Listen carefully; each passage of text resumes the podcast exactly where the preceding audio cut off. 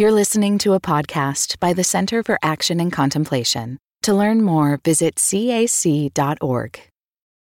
I've made a, a, lot of mistakes in my life, but there's one that I can barely talk about. Years ago, in the early days of the internet, I was a pastor and our church started a list serve. It was like a chat room that you participated in by email. It provided a way for folks from our church to interact before the days of Facebook and Instagram. One day in our list serve, someone posted something that was deeply judgmental and offensive to gay people. That was pretty common in those days, especially among conservative church folks who assumed that all good Christians agreed with them, that LGBTQ folks were sinners, objectively disordered, and so on. I wasn't really in that camp myself, but I wasn't very outspoken about it. A man in our church emailed me separately from the listserv. He was gay, but was not out yet. So he didn't want to post as himself, but he had privately come out to me and he wondered if I would post something for him on his behalf, asking everyone on the list serve to understand how homophobic that comment felt to him, how it made him feel pain, and how it made him feel maybe he wasn't wanted or didn't belong in our church. And of course, I was happy to do so. So I he sent me something, I cut and pasted it and put it into the list serve.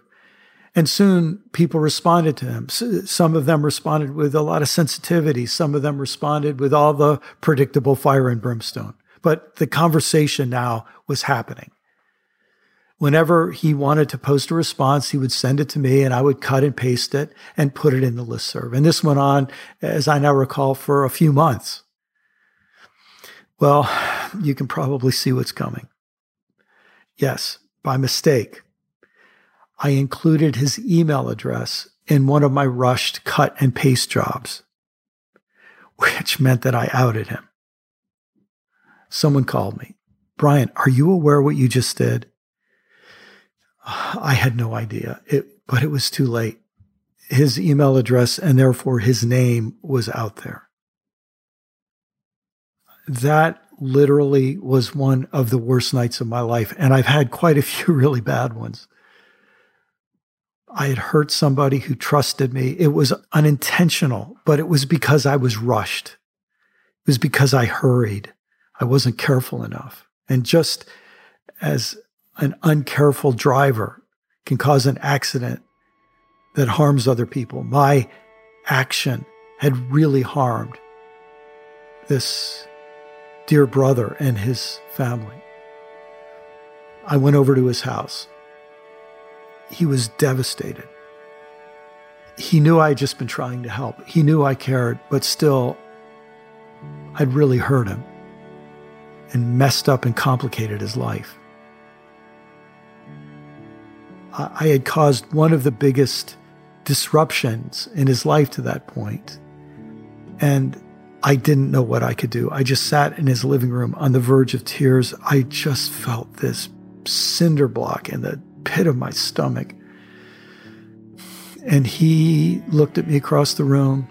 He didn't cuss me out. He didn't yell at me. Didn't tell me to go to hell. Didn't threaten revenge. He forgave me.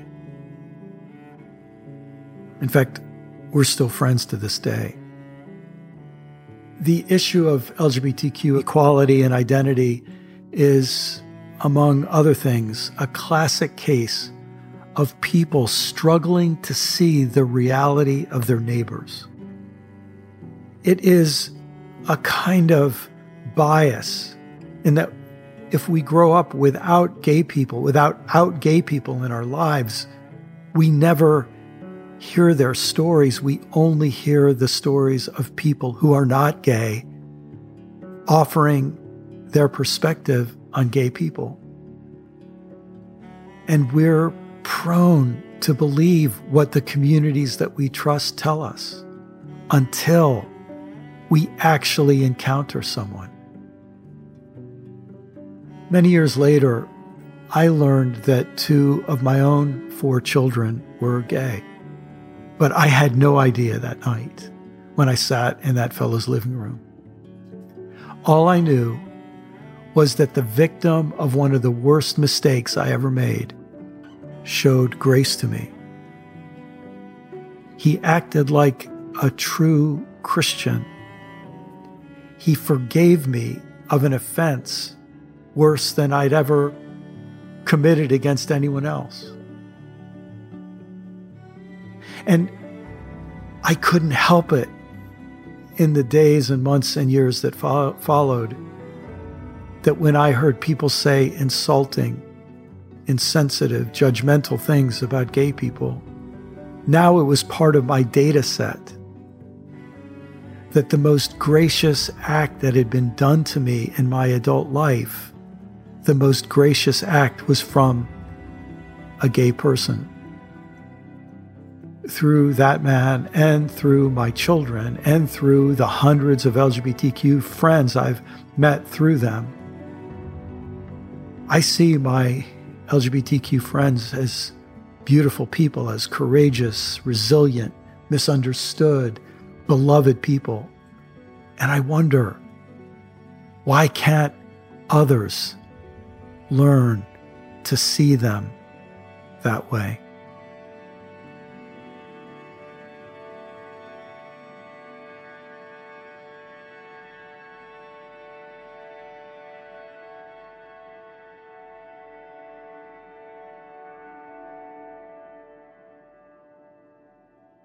Welcome back, everyone, to Learning How to See.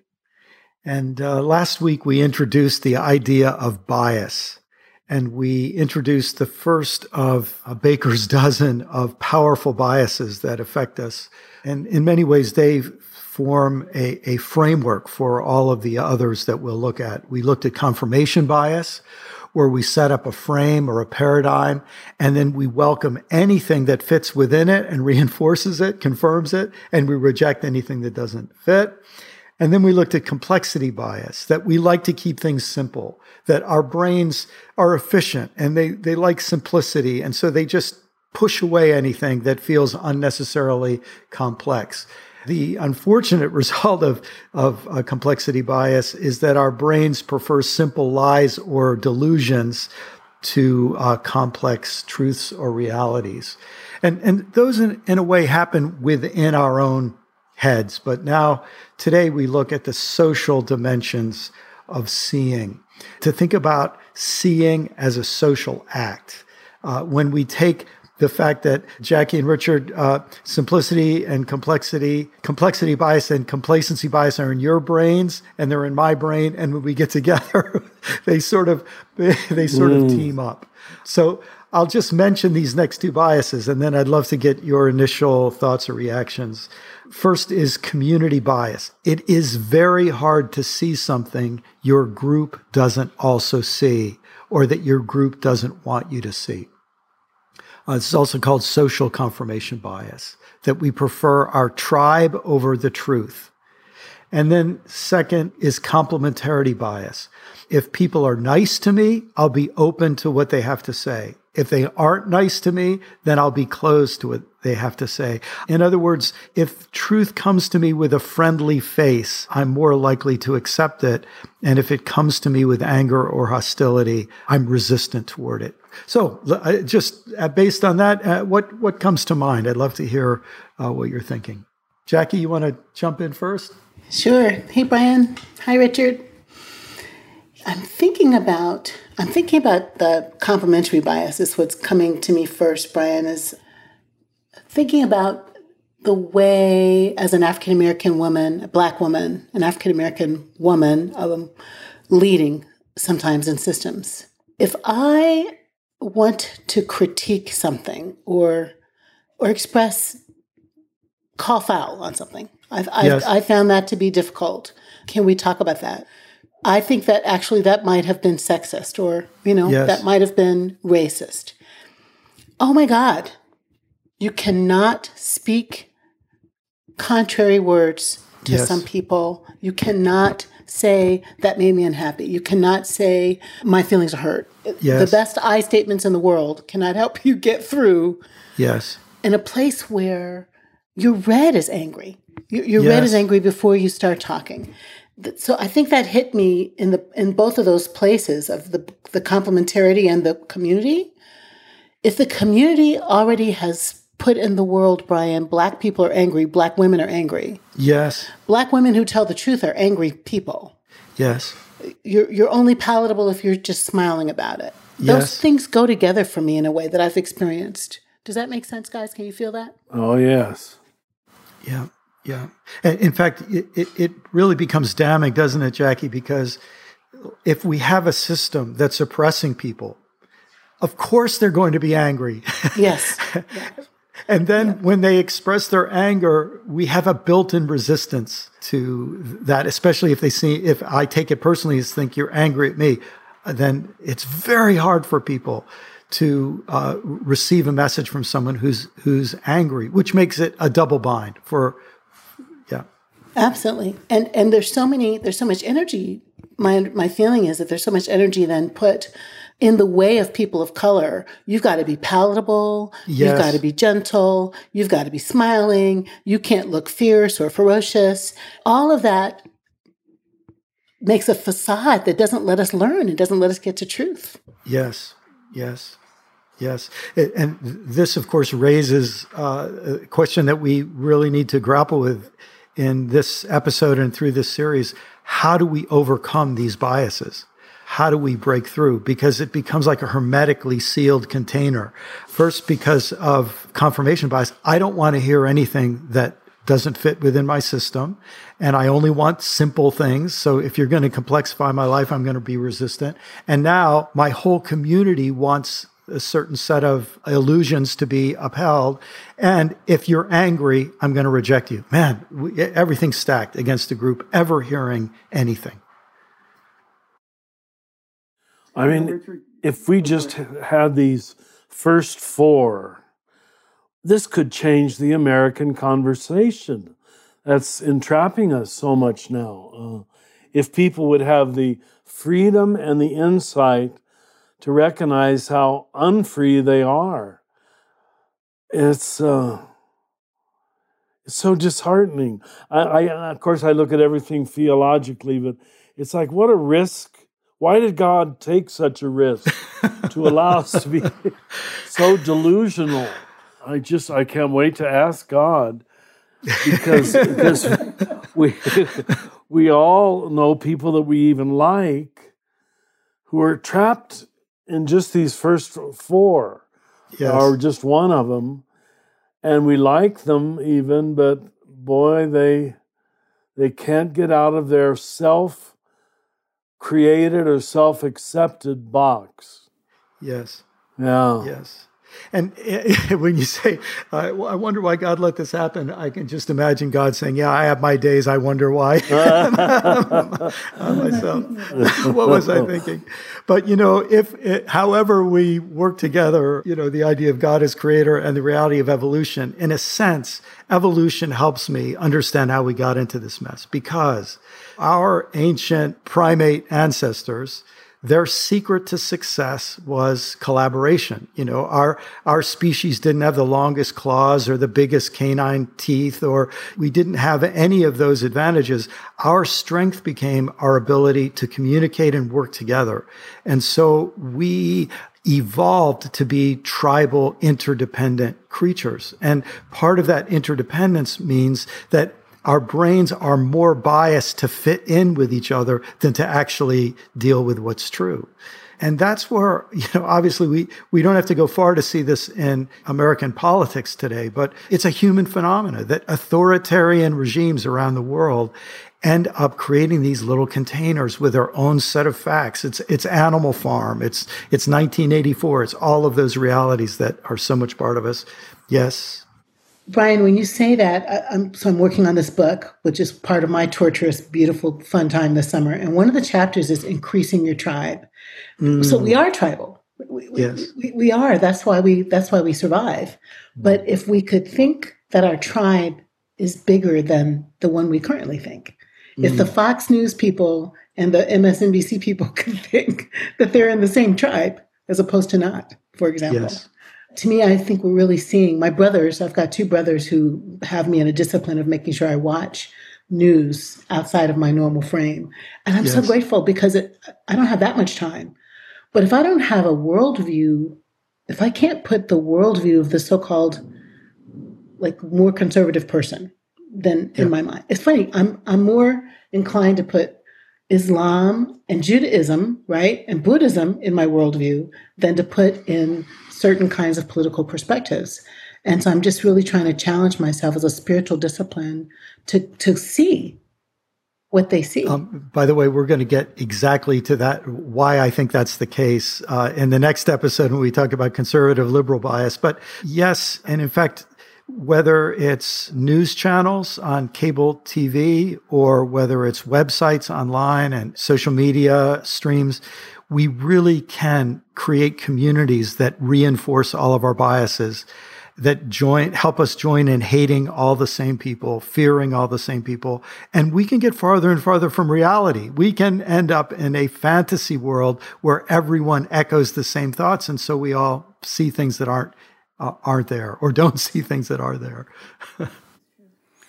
you know, this is allowing me to be more compassionate in this way that I realize even folks who are submitting to their community bias or complementarity bias, they're people who want to be loved, want to be liked, and I just can't stand against my group and experience that alienation being the outlier, the outsider.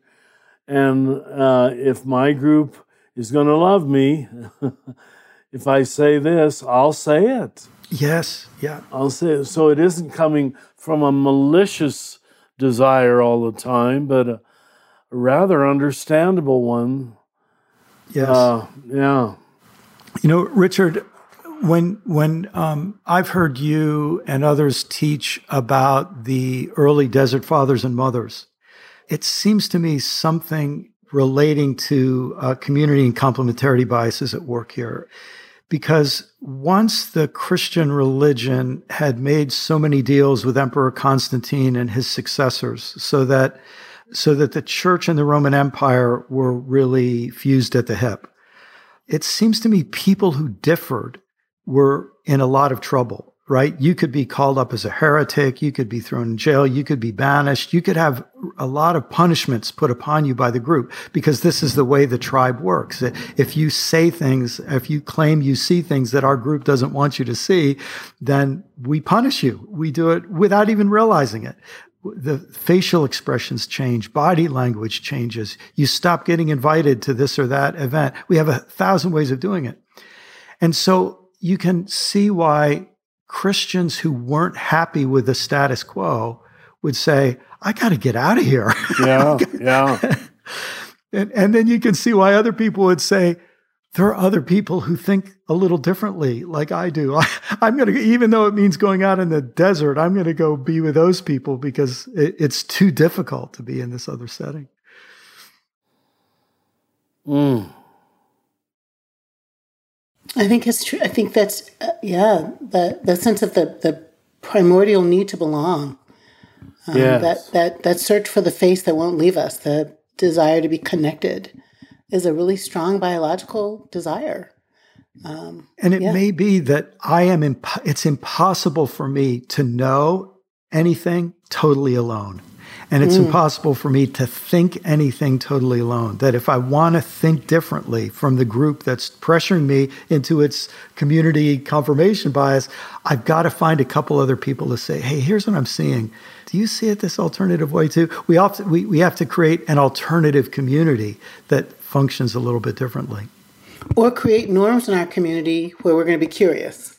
When you said yes. that, Brian, I thought, you know, there are these, there, I mean, at Middle Collegiate Church, where we are like the multi all the things, there is a norm of curiosity about the other.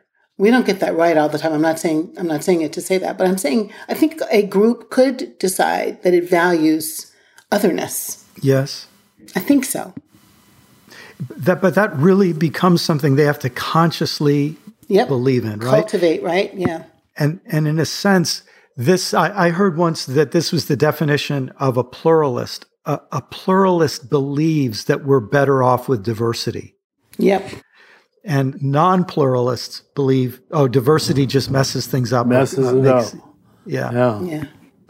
I think we we've all seen this play out in a hundred different ways when we look back across our own personal and theological biographies.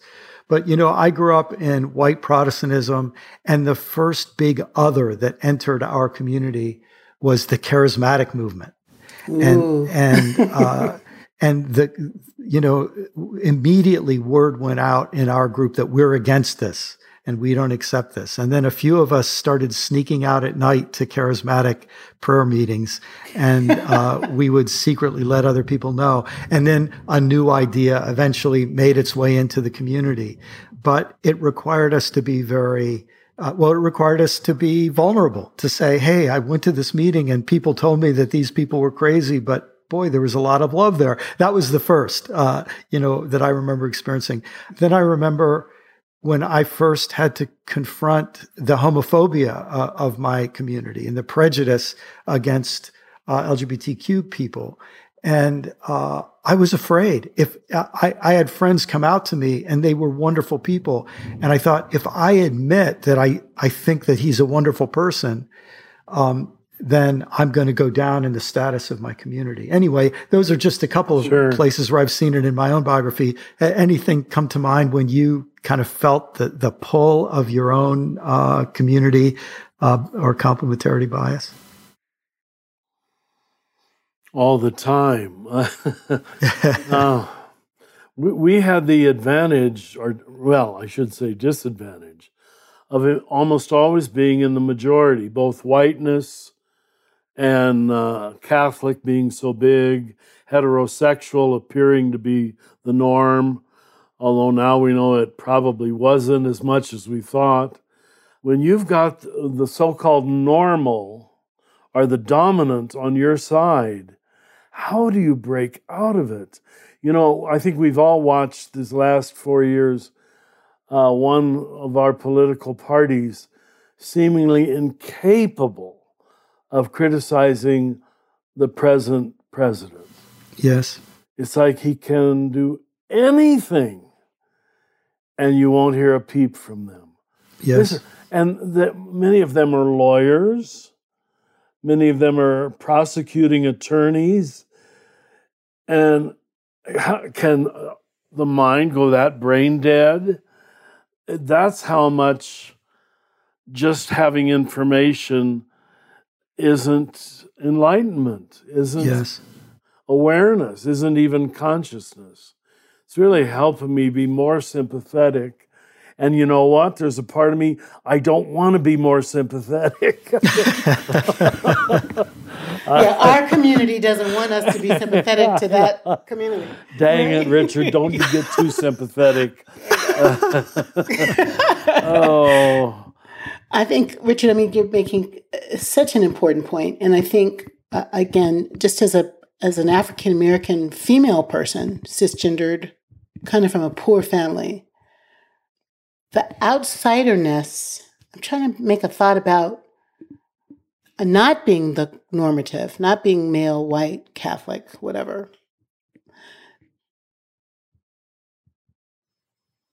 There's something about the outsiderness that could feel like it's not making the same kind of bias tribe, but actually I think it does as well. I'm, I'm trying to take a risk to say, you know, black people in this nation can feel like it's being disloyal to not be you know, only pro-black. Mm. There can be there can be pressure on queer people to be in the queer church, not the everybody church. Do you yes. know what I mean? The, yes. Even the yes. so so so the this same kind of survival by circling up our wagons happens for people on the margins as well. Yes. And in some ways, people on the margins might feel a stronger need to stay together to survive. Yes. Jew- Jewish families who don't marry outside of the Judaism or something, you know? Yes. Example of what I'm thinking. That's right. So I, I want to add one more bias to our mix of of social uh, uh, of social knowing and social seeing in just a minute. But first, I just think I want to let that comment sink in, Jackie, and and it, it really creates a, a, to me almost a, a need to take a walk and just let that thought sink in for me as an individual and maybe for each person who's listening to say who am I and what are the groups I'm part of and what how do they become self-enclosed groups and we're only allowed to see certain things and say certain things and and if I'm a majority, it affects me in one way. If I'm a minority, it affects me in another way. Jackie, years ago, you gave me a book that really has helped me on racial identity theory, mm, and mm-hmm. and what uh, what that book uh, helped me understand is that to be a racial minority for example, in a white dominant culture, there's a process where a child grows up and thinks, well, I'm just a child. I'm the beloved child of my parents. And then the right. child has to become aware, hold it. There's something about my skin color or my, right. uh, you know, first language or whatever that makes me different. And, and then they have to go through this process of reconciling their identity as a beloved child in this close knit, wonderful family with this hostility from the outside. Right. And that's something that white people almost never have to do. Never. I, yeah, I, that's right. I, a, a black pastor said to me recently, the hardest thing about my job is that I'm the pastor of a church of mostly white people who don't know they're white. oh, wow. Meaning they, they've never had to come to yeah. terms with right. the, the fact that they actually belong to a group. Mm-hmm. That's such a good point. When I was first out of seminary, Brian, and, you know, uh, uh, I'm embarrassed to say, but I had never asked myself as a young adult, living and working in the world between until I was 30, anything about gay. I'm just, it didn't cross my mind. It wasn't in my mind. Of course, there were gay people. It didn't, I didn't have a theolo- theological wrestling with it, or I just didn't until I got to Princeton, and everything was about yellow ribbons and who can get ordained and who's. I was like, "What is going on?" But the Bible says, uh, but, but the Bible says, what? Where does it say it? I had no idea. So you know, you're looking up these seven or eight texts, and you're getting your hermeneutical groove on and trying to figure out what you really think. So I took my new wisdom to my family reunion that summer and all my with it progressive black cousins, you know, all sitting around playing cards. And I'm saying, guys, did you know that there's scriptures in the Bible that say things about gay people? And do, have you ever read them? And what do you think? And they were like, uh, it just says it's wrong. I said, well, where? Let, let's talk about it. To make a long story short, that whole weekend was this blowing up yes. of Jackie's not Christian enough. Yes because I was no longer anti gay. I was never anti gay, but that was the community or the tribal perspective. Yes. Do you feel me? Yeah. Yes. And I, I was like, I do not, I decry that. And I don't, and so then I wasn't in the Christian club enough for moving theologically left. This is the kind of movement that happens all the time for us. And that, and even in the evidence of things that could change our minds and crack our hearts wide open, we don't feel safe to move because yes. we'll feel rejected by our kin. There it is. There it is. Well, I want to introduce one last, uh, one, one uh, more bias under this social category that's we've already touched on, and and uh, Jackie, your story is the perfect segue into it, um, and that is contact bias. Mm-hmm. If if we don't have contact with a person or a kind of person or a group of people, then we can't see what they see. It's it's sort of yeah. obvious, and the data on this I don't have the numbers right at hand, but it's easy. It'd be easy for anyone to look up.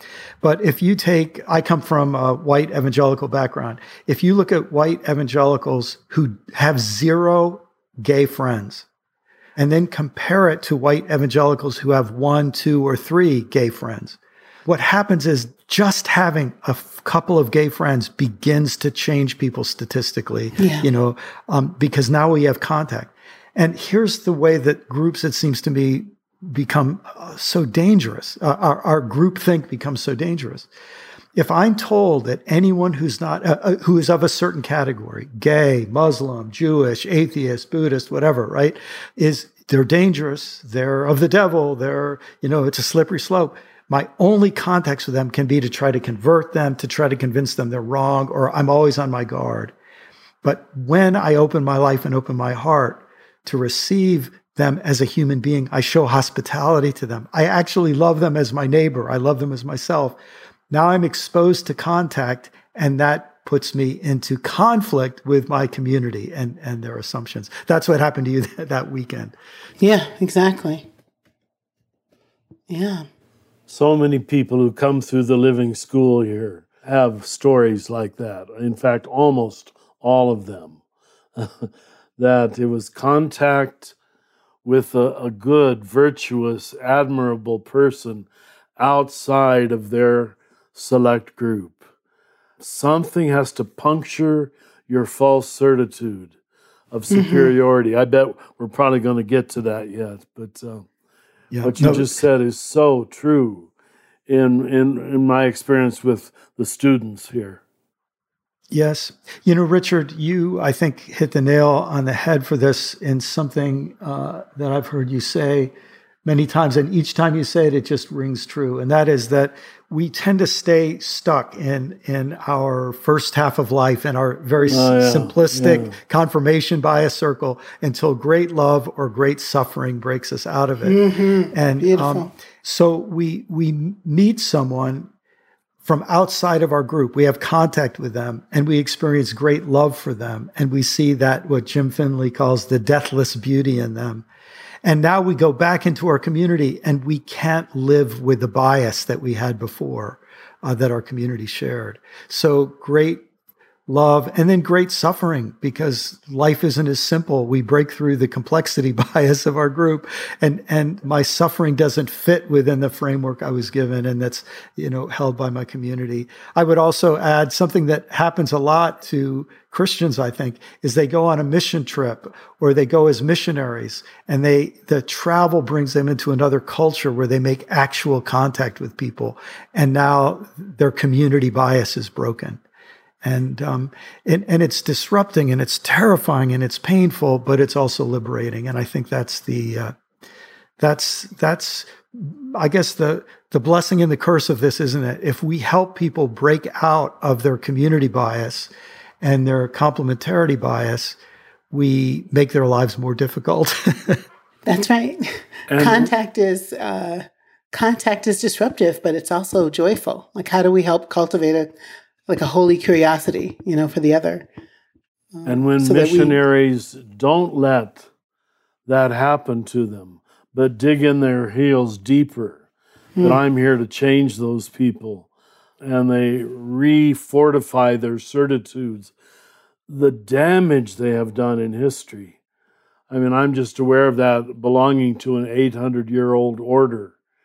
Uh, well intentioned people came to the New World and uh, their job was not really to love the natives very often. Some, it seems, it was, but but to change them. uh, my, they did damage.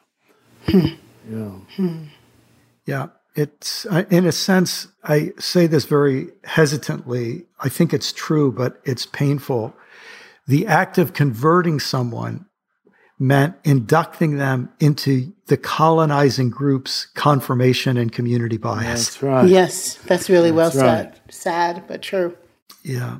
You know, one last thing before we uh, finish for today, because next time we're going to go really deep into the world of politics. But it's interesting, isn't it, that when you have a community that's a political party and you have a culture war mindset. So anyone who disagrees with you is evil and of the devil and must be defeated and conquered. Um, then every time they bring up a subject, you attack them or you do a gotcha question and expose them. And, and, and so all of our relationships with one another across difference are relationships of hostility and aggression and colonization in a way, or at least competition. So that means then that everyone who has an experience of my community on the other side, all they see of us is mean people who like to prove them wrong and call them names. And this goes both ways. Yeah. Right. Yeah. That's which right. which just keeps us reinforcing our groups that we're all nice. Everybody's nice here on my side, and everybody I meet on the other side is so mean. It's so mean. And, uh, yeah. That is oh so true. Part of our challenge then is uh, for all of us to have it. I love that phrase you've used a few times uh, Jacqui, about a, a face. How do you say it? A loving face that that won't yeah, leave we, me. we long for the face that will not leave us. The face we that long for the face that will never leave us. Lovely, and lovely. Yeah, isn't that great, Jim Loder? I give him credit for that. But yeah, I think that's what we want. And if what we could learn also, I'm going to go down like a 10 second road. We become adults because we get frustrated around that. Like the face does leave us you know, the yes. face does leave us. The bottle doesn't come. But, you know, we, we, we you know, suddenly yes. you're not going to be on the breast. So the, it's the it's the it's the beautiful frustration along the way that finds out that we've survived the different we we survive the absence of the face, and then it comes back. That's actually what makes us grow up. So how do we help each other learn to be okay with conflict? How do we help each other learn to be okay with rejection? How do we help each other be okay with, um, you know, uh, the space between the now and the not yet? I think that feels like it's yes. filled with terror and uh, rejection, but maybe it's filled with wonder and maybe it's filled with surprise. Beautiful. Thank you very much, my friends. Thank you. Thank you both very much. Learning How to See was adapted from Brian's ebook, Why Don't They Get It? available at brianmclaren.net. Brian McLaren, Jacqui Lewis, and Richard Rohr have been your hosts for this conversation. Other members of the team that helped make this possible were Corey Big, Paul Swanson, Izzy Spitz, Sarah Palmer, Jenna Kuiper, Nicholas Kramer, Lisa Powell, and I'm Yvette Trujillo. This podcast was produced by the Center for Action and Contemplation, which is located in the heart of New Mexico, thanks to the generosity of our supporters. We also have other podcasts you might like. You can find those wherever you like to listen by searching for Center for Action and Contemplation, or visit us at cac.org to find out more. From the high desert of New Mexico, we wish you peace and every good.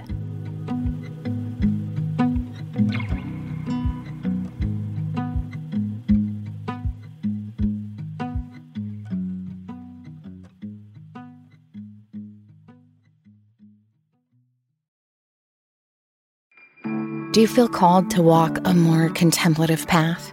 The Center for Action and Contemplation is an educational nonprofit supporting the journey of inner transformation. Our programs and resources will help grow your consciousness, deepen your prayer practice, and strengthen your compassionate engagement with the world. Learn more about our resources, such as publications, podcasts, email series, and events at www.cac.org.